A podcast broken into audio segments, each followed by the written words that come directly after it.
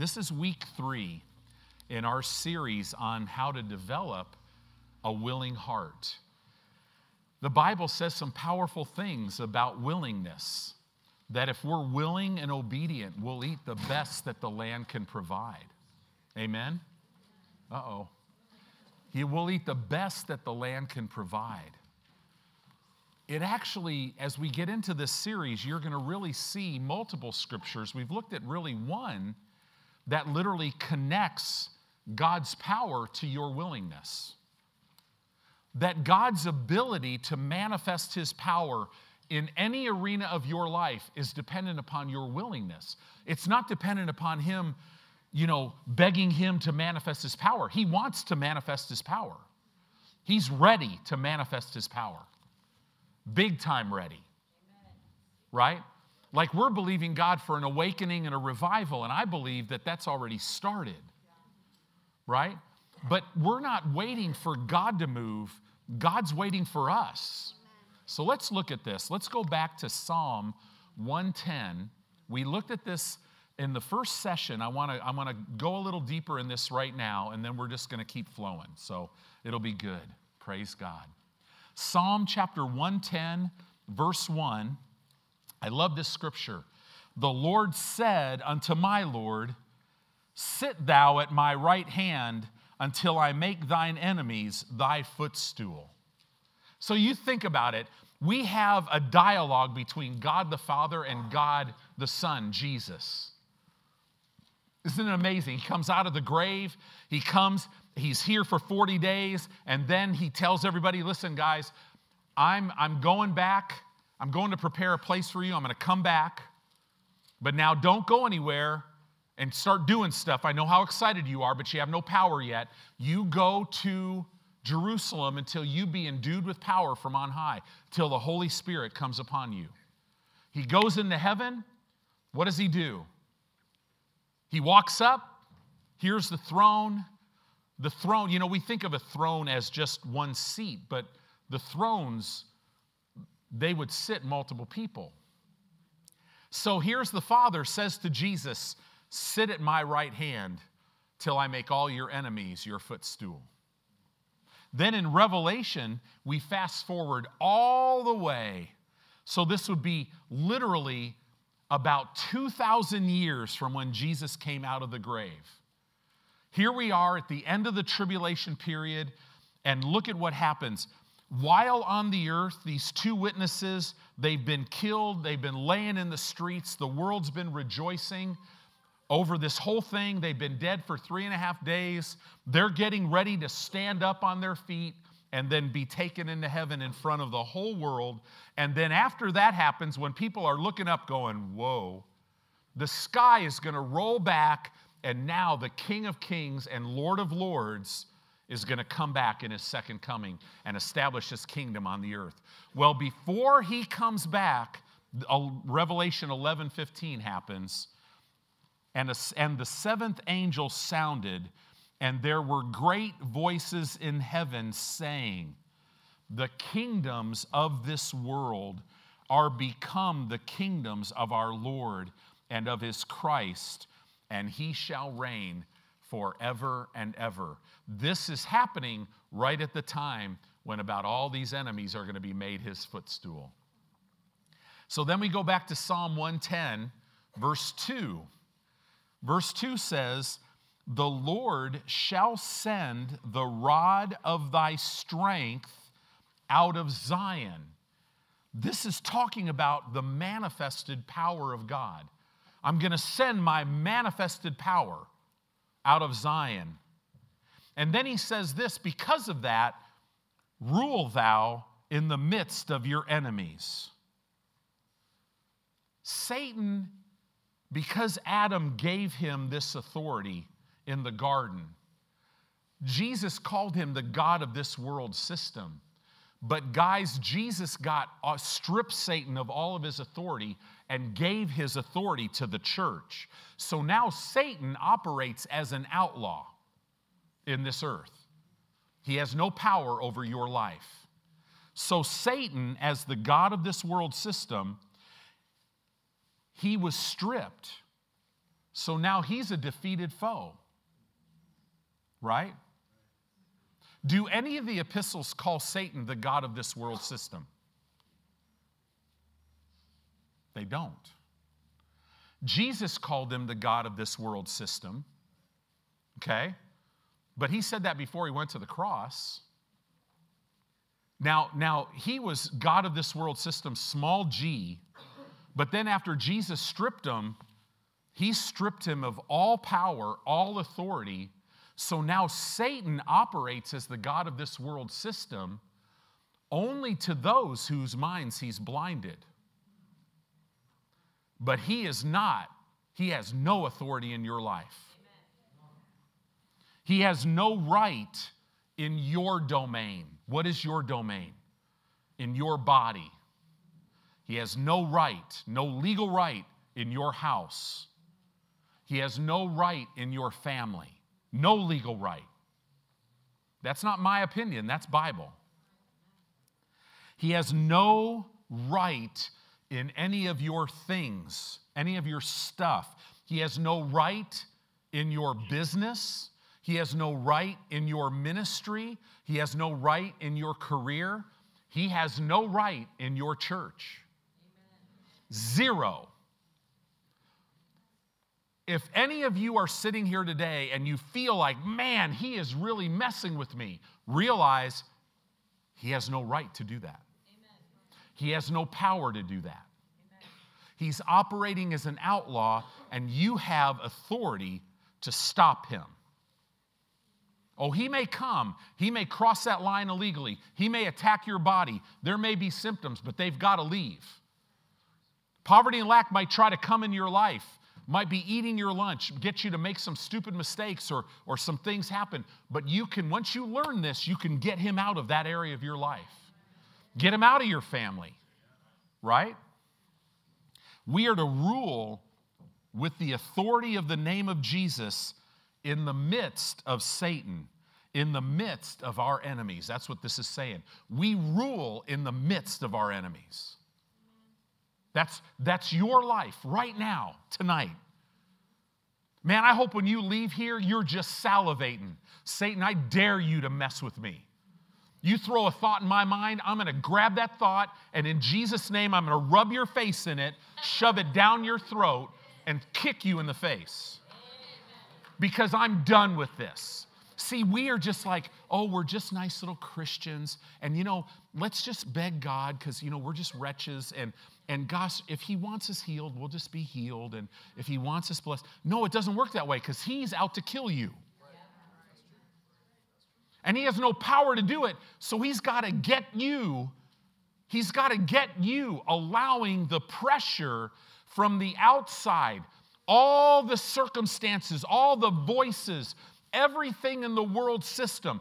Just, just start watching a lot of TV, right? Just start reading, read the newspaper, listen to the news every night, and stop getting in the Word and see what happens man, there's pressure coming from everywhere, and he's trying to take all that pressure and take you as a child of God who has been made to walk like God on this earth to try to press you into the mold to think like you don't even know God.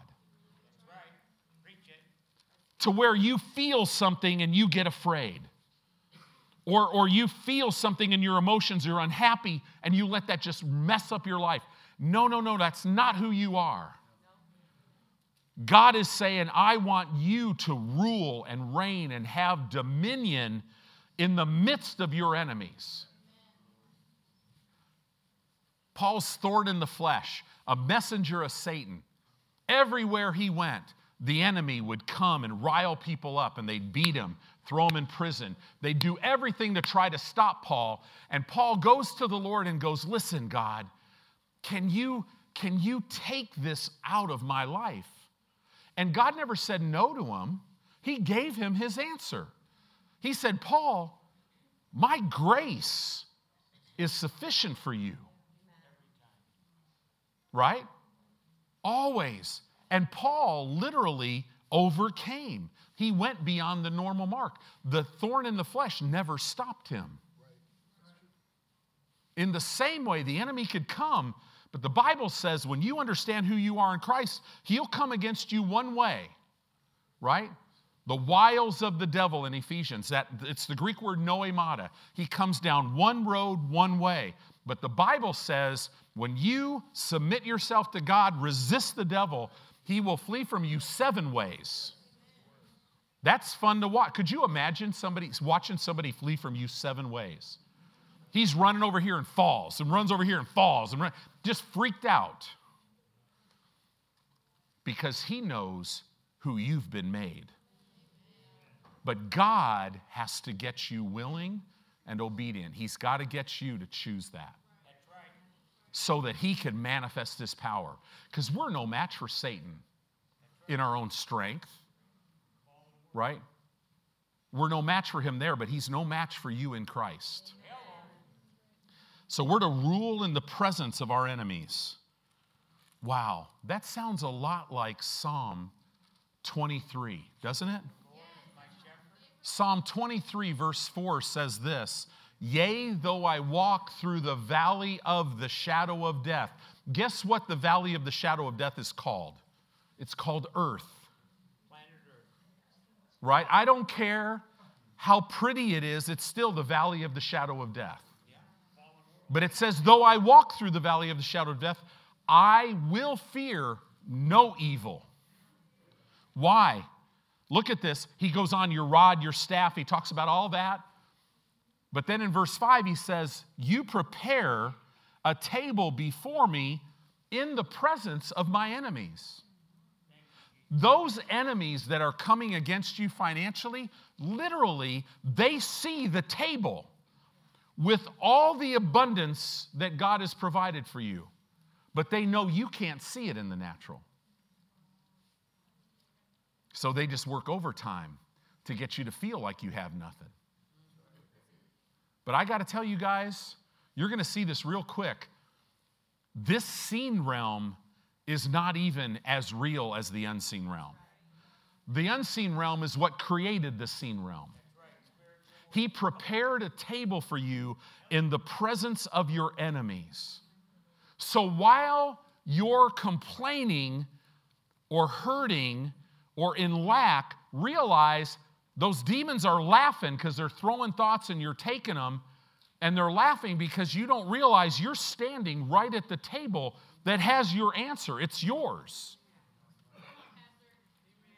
But we are not like those that don't believe that. We believe it. Amen.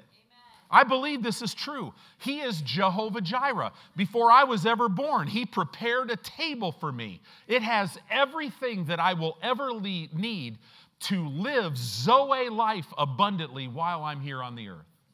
Everything, all the money, all the healing, all the health, everything, every desire guess what? Every desire that is in your heart all of your future is on that table. He prepares a table for you in the presence of your enemies. Look at this.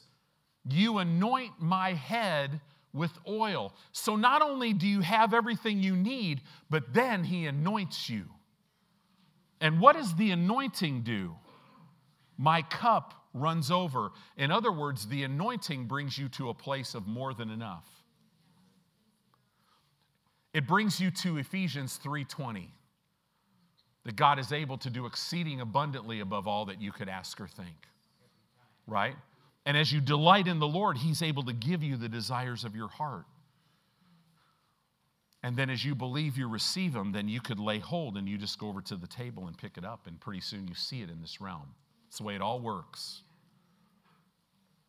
I love this so much. So now we go into verse 3. Psalm 110, verse 3.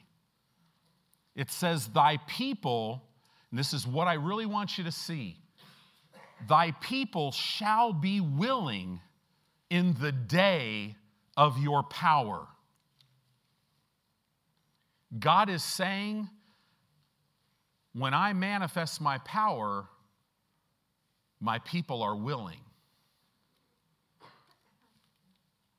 Right? So let's look at this. The American Standard Version of this verse says, Thy people offer themselves willingly in the day of thy power. There is a direct connection between God's power manifesting in your life and your willingness to yield to Him. This is why we're seeing such a lack of power because Christians are yielding to the desires of their flesh. They're not yielding to God. Why? Because they just don't know Him. Why? Because they're up to here with Facebook, Twitter, Instagram, you know, iPads, Apple Watches, you know iPhones and and I'm up to here with you know sister so and so's having a Big Mac at McDonald's right now and oh look at this cute little story and oh my gosh look at this guy that I don't even know look at what he did I don't have time to be in the word pastor really I don't have I'm too tired to come to church isn't it been hard physically on you guys tonight just so hard Right? Listen, man, I'm telling you, if you can't, if you can't even get your butt in church, and you can't even and you can't even do this, this kind of a curl, right? If you can't do that, do you think you're going to keep cancer from taking you out? Do you think you're going to keep the enemy from killing you? No. Do you think you'll ever be able to be satisfied in life? No. But then what happens with Christians, especially in our circles, we're, you know, if you're in some denominations, man, they don't expect anything. But then you come over here in our camp, and oh my gosh, Pastor, listen, I'm blessed. I don't care about anybody else. I just want to be blessed. I'm not watching a baby in a nursery. I'm not going to usher. No, I need to be blessed. And we wonder why we don't ever Get rid of this inner turmoil in our heart because we're not walking in what God has for us. But oh, if we will just yield to Him, power is manifested to take care of stuff in our life that we are not designed to take care of. If you have sickness in your body, it's not your job to get it out of your body, right?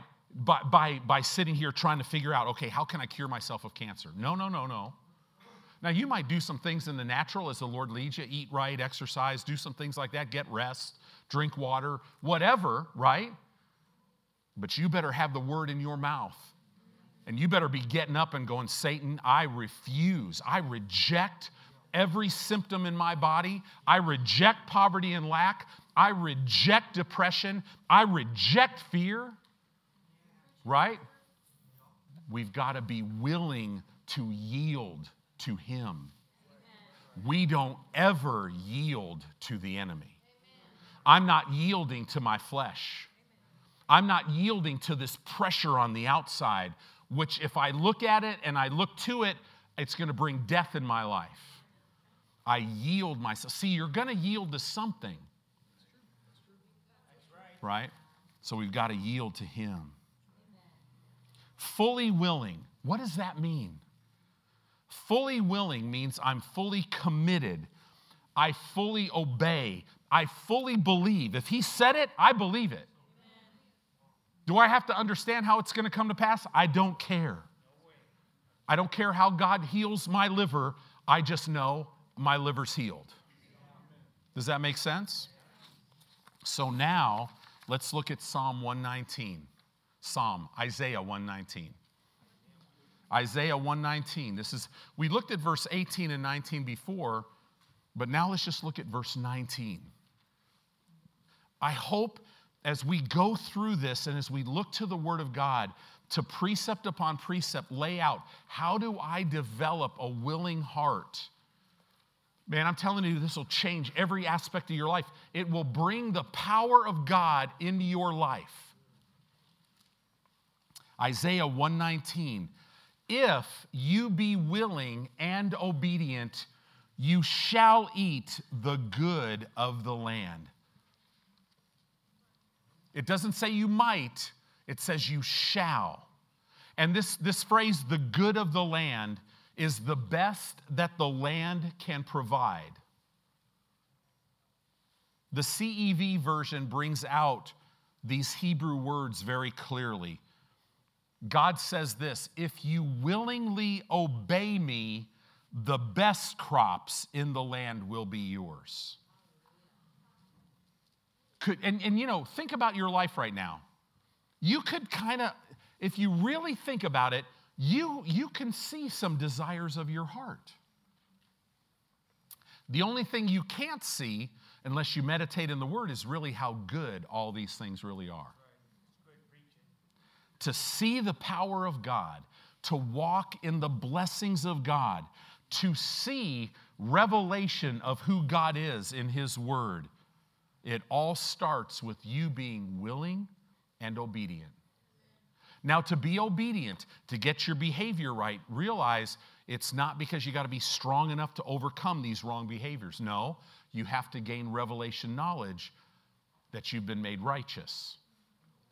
When you have revelation knowledge that you're the, you've been made the righteousness of Almighty God in Christ, your behavior will change.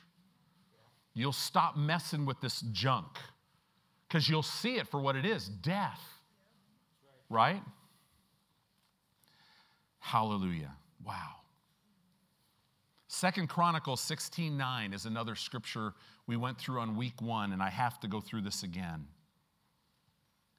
It says, For the eyes of the Lord run to and fro throughout the whole earth. What is he doing? He wants to show himself strong in the behalf of them whose heart is perfect toward him. That's what this is the part of that verse I want you to see. God is looking all over the earth. He's looking for people who have a heart that is perfect towards him. Wow.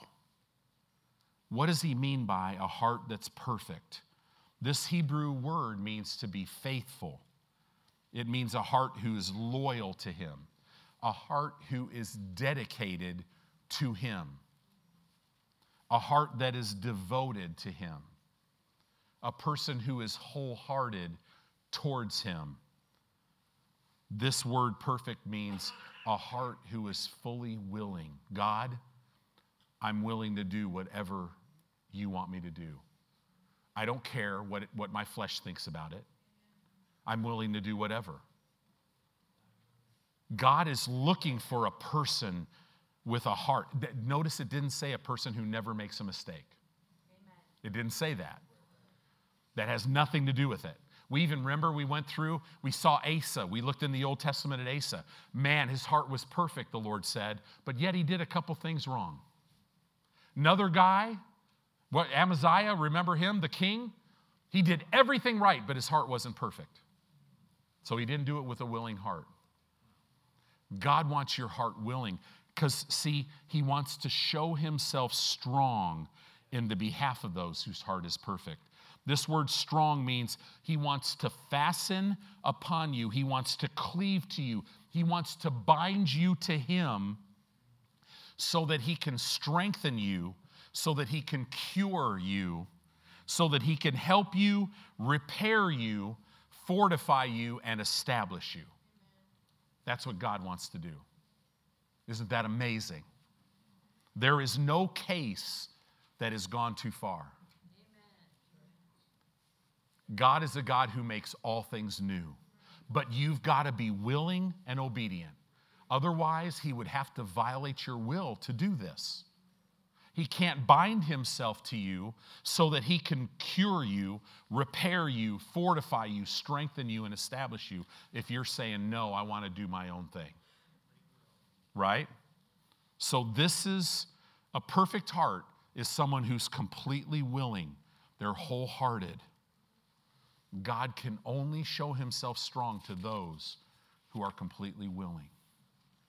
Guys, this is this is the issue in the church today. We're just yielding to too much stuff. Right? We got to stop yielding to wrong thoughts. We got to take those thoughts captive and yield to right thoughts. Right? So let's look at a story about Peter about Peter walking on the water because I want you to see how, I want you to see this contrast, what happened to him. So let's go over here, go to Matthew 14. You guys doing okay? I kind of blew up in your face here, but that's it's a good thing. It's all it's all good. I'm not an evangelist, right? I might have blew in, I might be blowing up, but I'm not going to blow out, okay? I'm, I'm here. I'm with you guys, right? We live together. Matthew 14, verse 22. This, this story we're going to read through from verse 22 to 27, and then we're going to say, you know, just, well, actually, we'll probably go through the whole thing, but uh, we just want to pull out some things. So here and straightway, verse 22, Jesus constrained his disciples to get in, into a ship and to go before him unto the other side. He constrained them, right? He constrained them. So the meeting's over. Jesus is like, okay, guys, you guys hop in the boat, go to the other side, I'll be with you. I got to go spend time with my father. Oh, no, Jesus, no, it's okay. We'll just wait for you. No, guys, I, I just want you to go. You go, I'll come later. No, no, no, no, no, Jesus. Come on, guys. He constrained them. Guys, shut up. Get in the boat, go to the other side. Oh, okay, Jesus. Right? You guys, you, you've talked about this, right? Honey, where do you want to go to lunch? I don't care. Where do you want to go? I don't know. Right? You know, I mean, it's, it's, we've had these interactions. And he sent the multitudes away. So he sends his disciples in a boat, he sends the multitudes away. And when he had sent the multitudes away, he went up into a mountain apart to pray. And when the evening was come, he was there alone.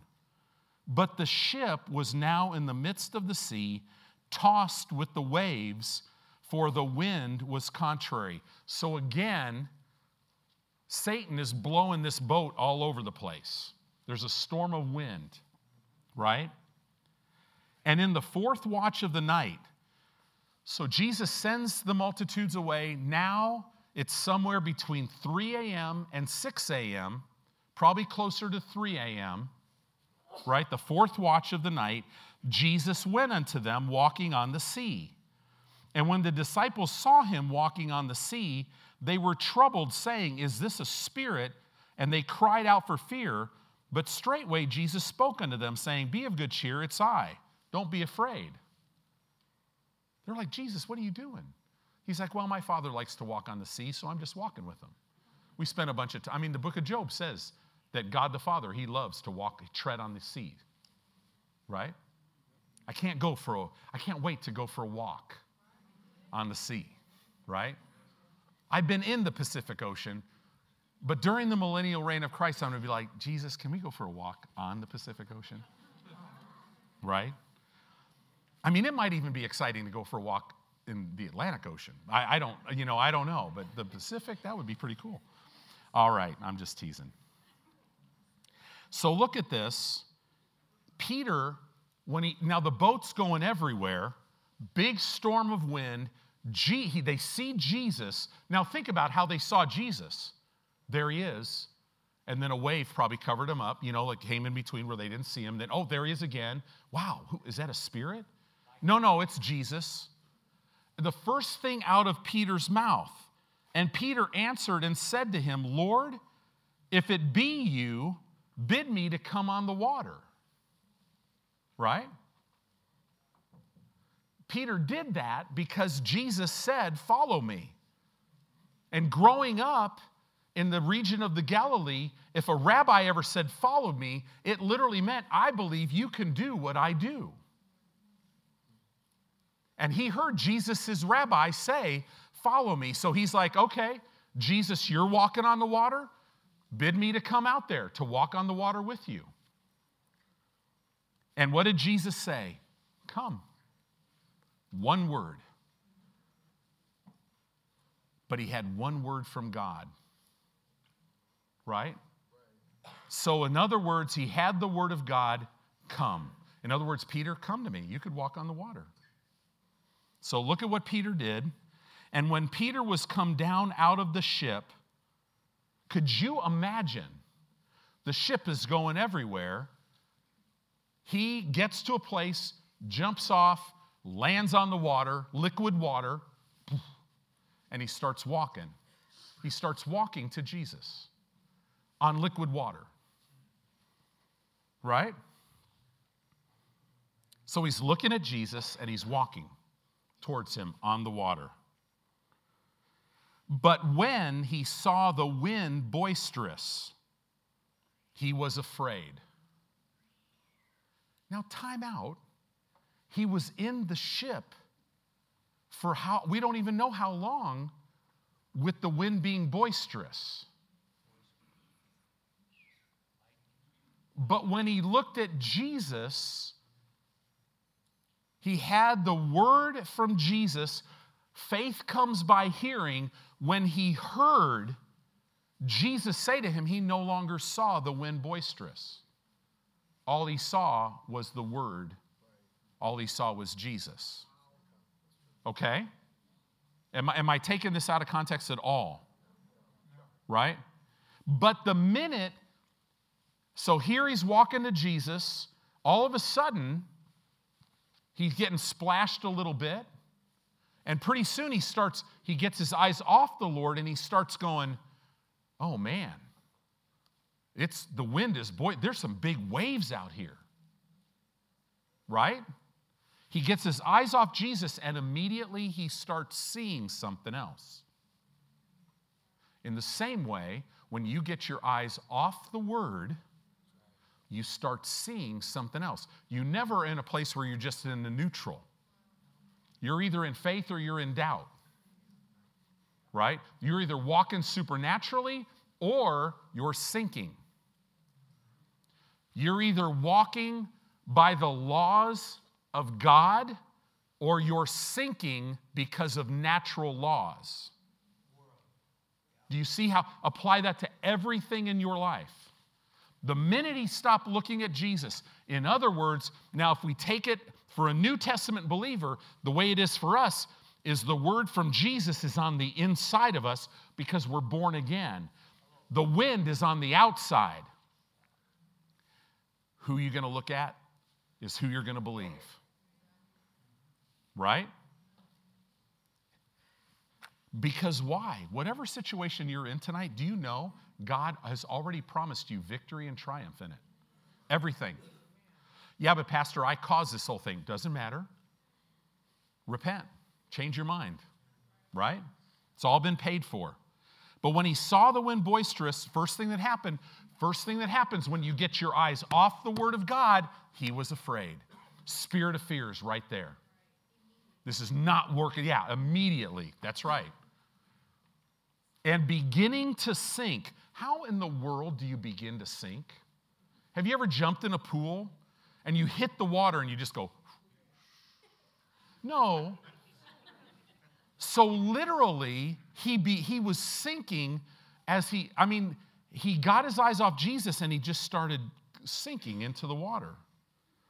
Now, thankfully, Peter had enough sense when he was beginning to sink to cry out to the Lord. But have you ever have you ever felt guilt or shame or condemnation. And you're looking at the wrong thing and you're sinking. And you just keep sinking. Because, God, I've let you down so many times. Satan's going, Yeah, you sure have. And you keep sinking. Man, I'm telling you, when I look at this, I, I sit there and go, Peter, you are a rock star because I don't know how many times when I'm under the water, blup, blup, blup, looking up at Jesus, and he's like, when you finally cry out to him, what does he do?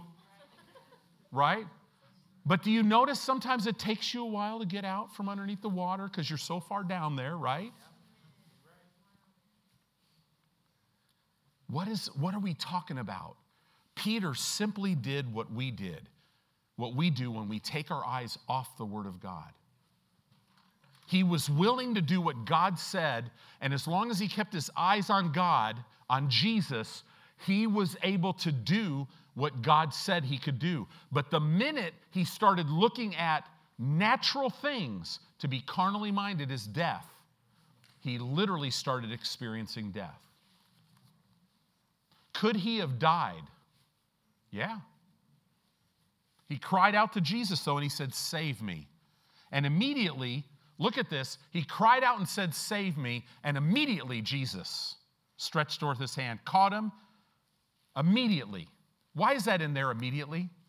Because when you blow it, and you become not willing and not obedient, and you start speaking all this junk and start doing all this stuff and, and everything, if you'll ever gather yourself and go, Lord, I repent, man, save me, He immediately will start moving in your life. Why? Why? shouldn't there be some repercussions? Right? Have your parents ever been like, man, if you better, if you do that, this is gonna happen. Right?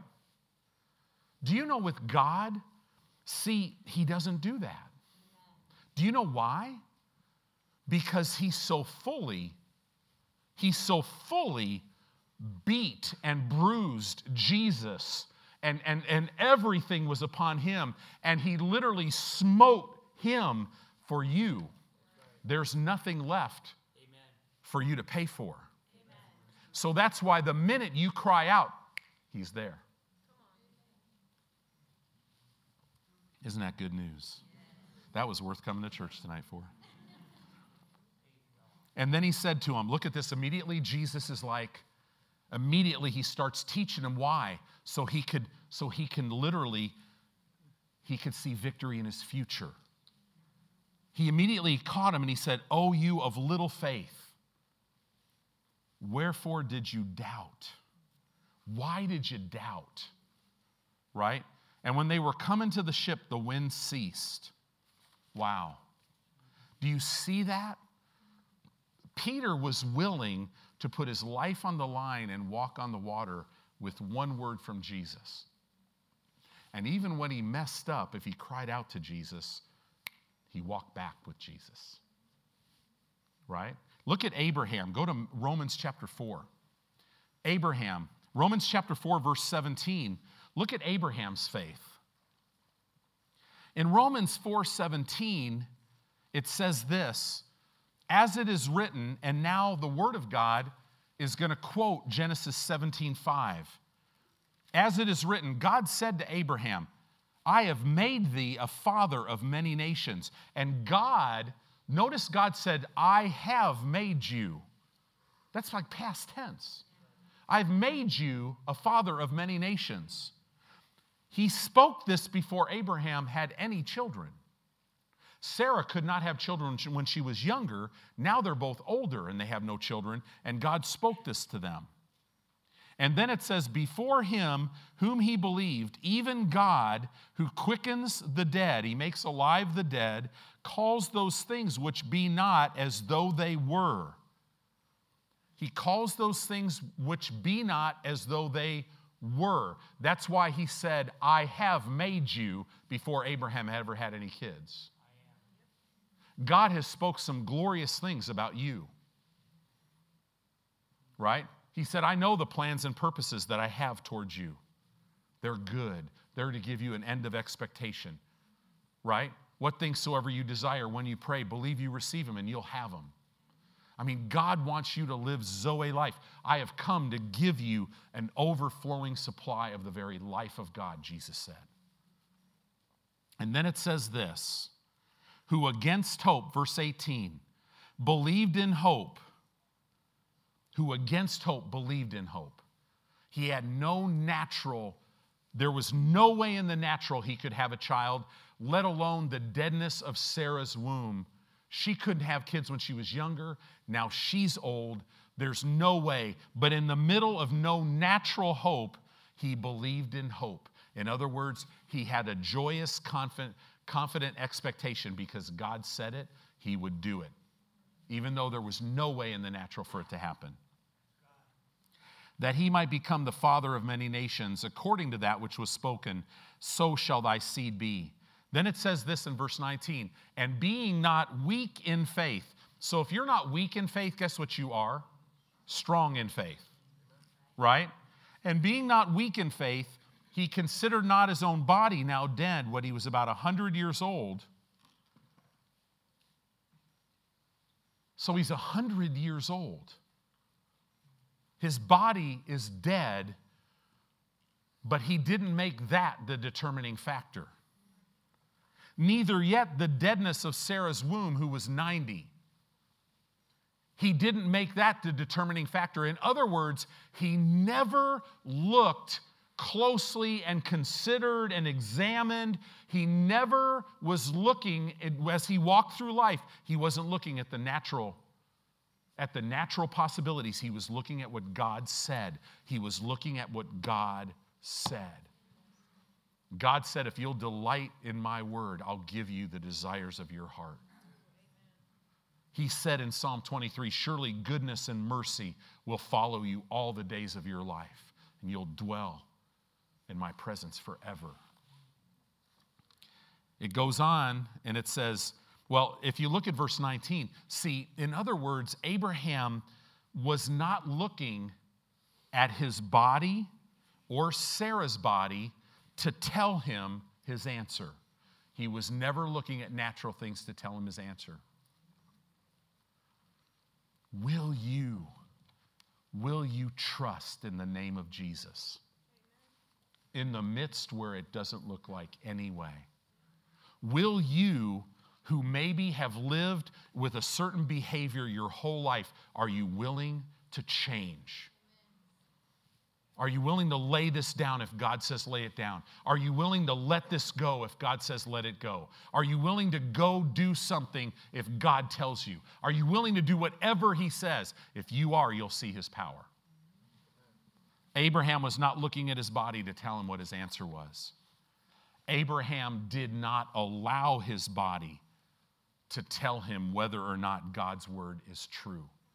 And will you be willing and obedient? And will you refuse to ever let a circumstance, a situation, anything in the natural, will you just refuse to let that tell you that God's word doesn't work? If you are, you'll see the power of God because he's faithful. It says in verse 20, he staggered not. This means he didn't oppose, he didn't differ or contend with, he didn't waver. He didn't he, he wasn't of two minds. He wasn't trying to stand in two places. He didn't go, well, you know what, we're going to have kids and then all of a sudden, no, oh, no, it's just not going to work. Nope, he refused. He staggered not at the promise of God through unbelief but was strong in faith, giving glory to God. He was strong. It's the Greek word endunamoo. It means he was empowered. It means that his strength was increasing. That means every day that he refused to let circumstances tell him what God's word, right?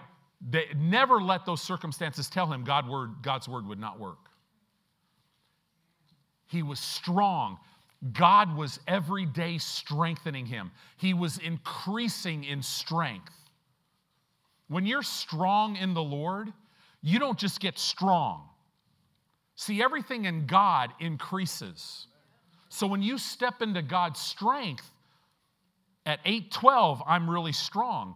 At 8:12 and 5 seconds, I'm even stronger. And every time I just keep getting stronger and stronger. But if I ever get my eyes off of God's word and on circumstances, I start sinking. He grew strong in faith looking at the promise of God.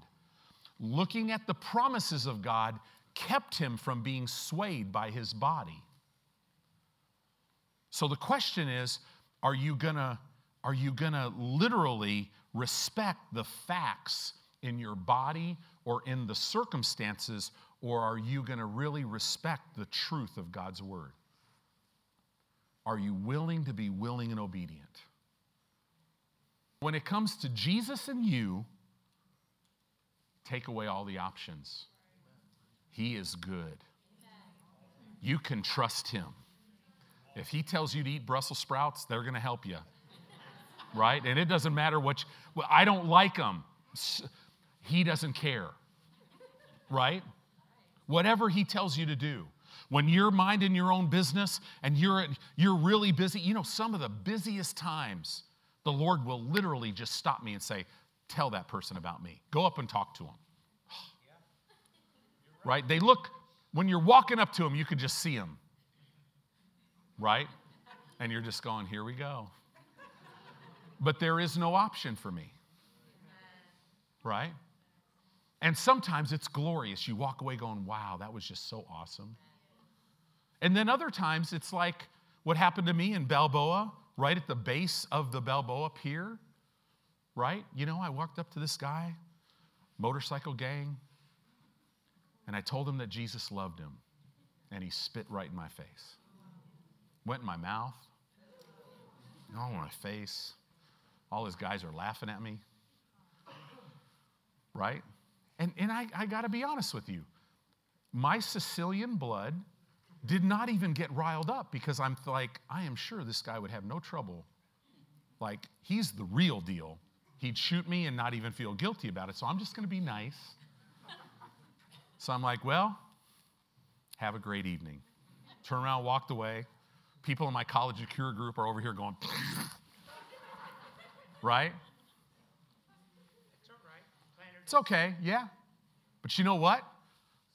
I didn't realize it, but the dude sitting three motorcycles down from him found me later that night and I led him to Christ. And I wouldn't doubt if I don't see that guy in heaven because I could leave, and guess what? Everywhere he goes, when he's in the bars, when he's taking drugs, everything within him's going, Jesus loves me. Jesus loves me. I love you. I love you, right? Look at verse 21 of Romans chapter 4. And being fully persuaded that what he had promised, he was able also to perform. See, this being fully persuaded, you should write this, you should circle this, highlight this verse in your Bible and put right next to it, this is a picture of being wholehearted. Or if you don't have a lot of room, just write wholehearted and point an arrow, because that is a picture of somebody who is wholehearted, somebody whose heart is perfect, somebody who is willing and obedient. He was fully persuaded, being fully persuaded that what God promised him, he was able to perform it. Isn't that good news? Wow.